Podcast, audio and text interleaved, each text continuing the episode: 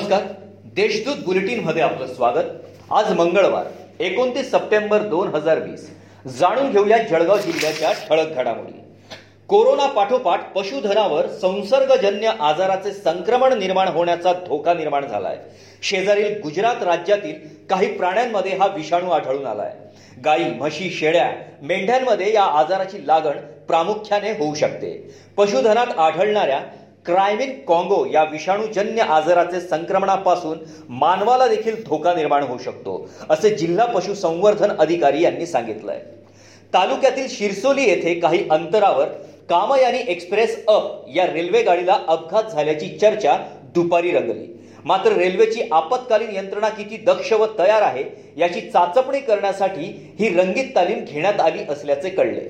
यावेळी रेल्वेचे अधिकारी उपस्थित होते. सदर टेस्ट ही अधिकारी वर्ग किती वेळात पोहोचू शकतो या कारणाने करण्यात आली. मात्र या प्रकारामुळे सर्वसामान्यांमध्ये भीतीचे वातावरण तयार झाले होते.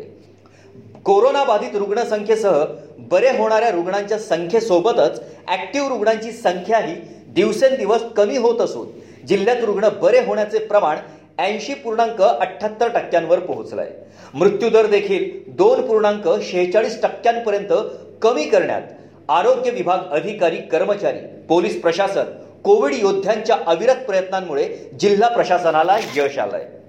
जळगाव तालुक्यातील नशिराबाद गावापासून जवळच असलेल्या वाघूर धरणाच्या कालव्याच्या चारीत वाहत्या पाण्यात बुडून नशिराबाद मधील भवानी नगरातील तिघा बालकांचा मृत्यू झाल्याची घटना सोमवारी घडली आहे. दिलीप नाथ वय बारा आकाश विजय जाधव वय तेरा ओम सुनील महाजन अकरा अशी मृत बालकांची नावे आहेत. जिल्ह्यात सोमवारी पुण्या नव्याने चारशे ब्याण्णव रुग्ण आढळून आले आहेत. यामुळे जिल्ह्यातील एकूण रुग्णसंख्या सत्तेचाळीस हजार सहाशे शेहेचाळीस इतकी झाली आहे. सोमवारी दिवसभरात चार रुग्णांचा मृत्यू झाला आहे जिल्ह्यात आतापर्यंत अडोतीस हजार सातशे त्रेपन्न रुग्ण कोरोनामुक्त झाले आहेत.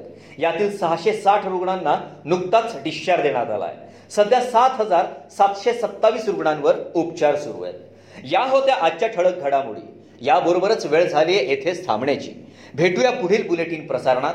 तोपर्यंत संक्षिप्त बातम्या आणि ताज्या घडामोडींसाठी देशदूत डॉट कॉम या संकेतस्थळाला भेट द्या. धन्यवाद.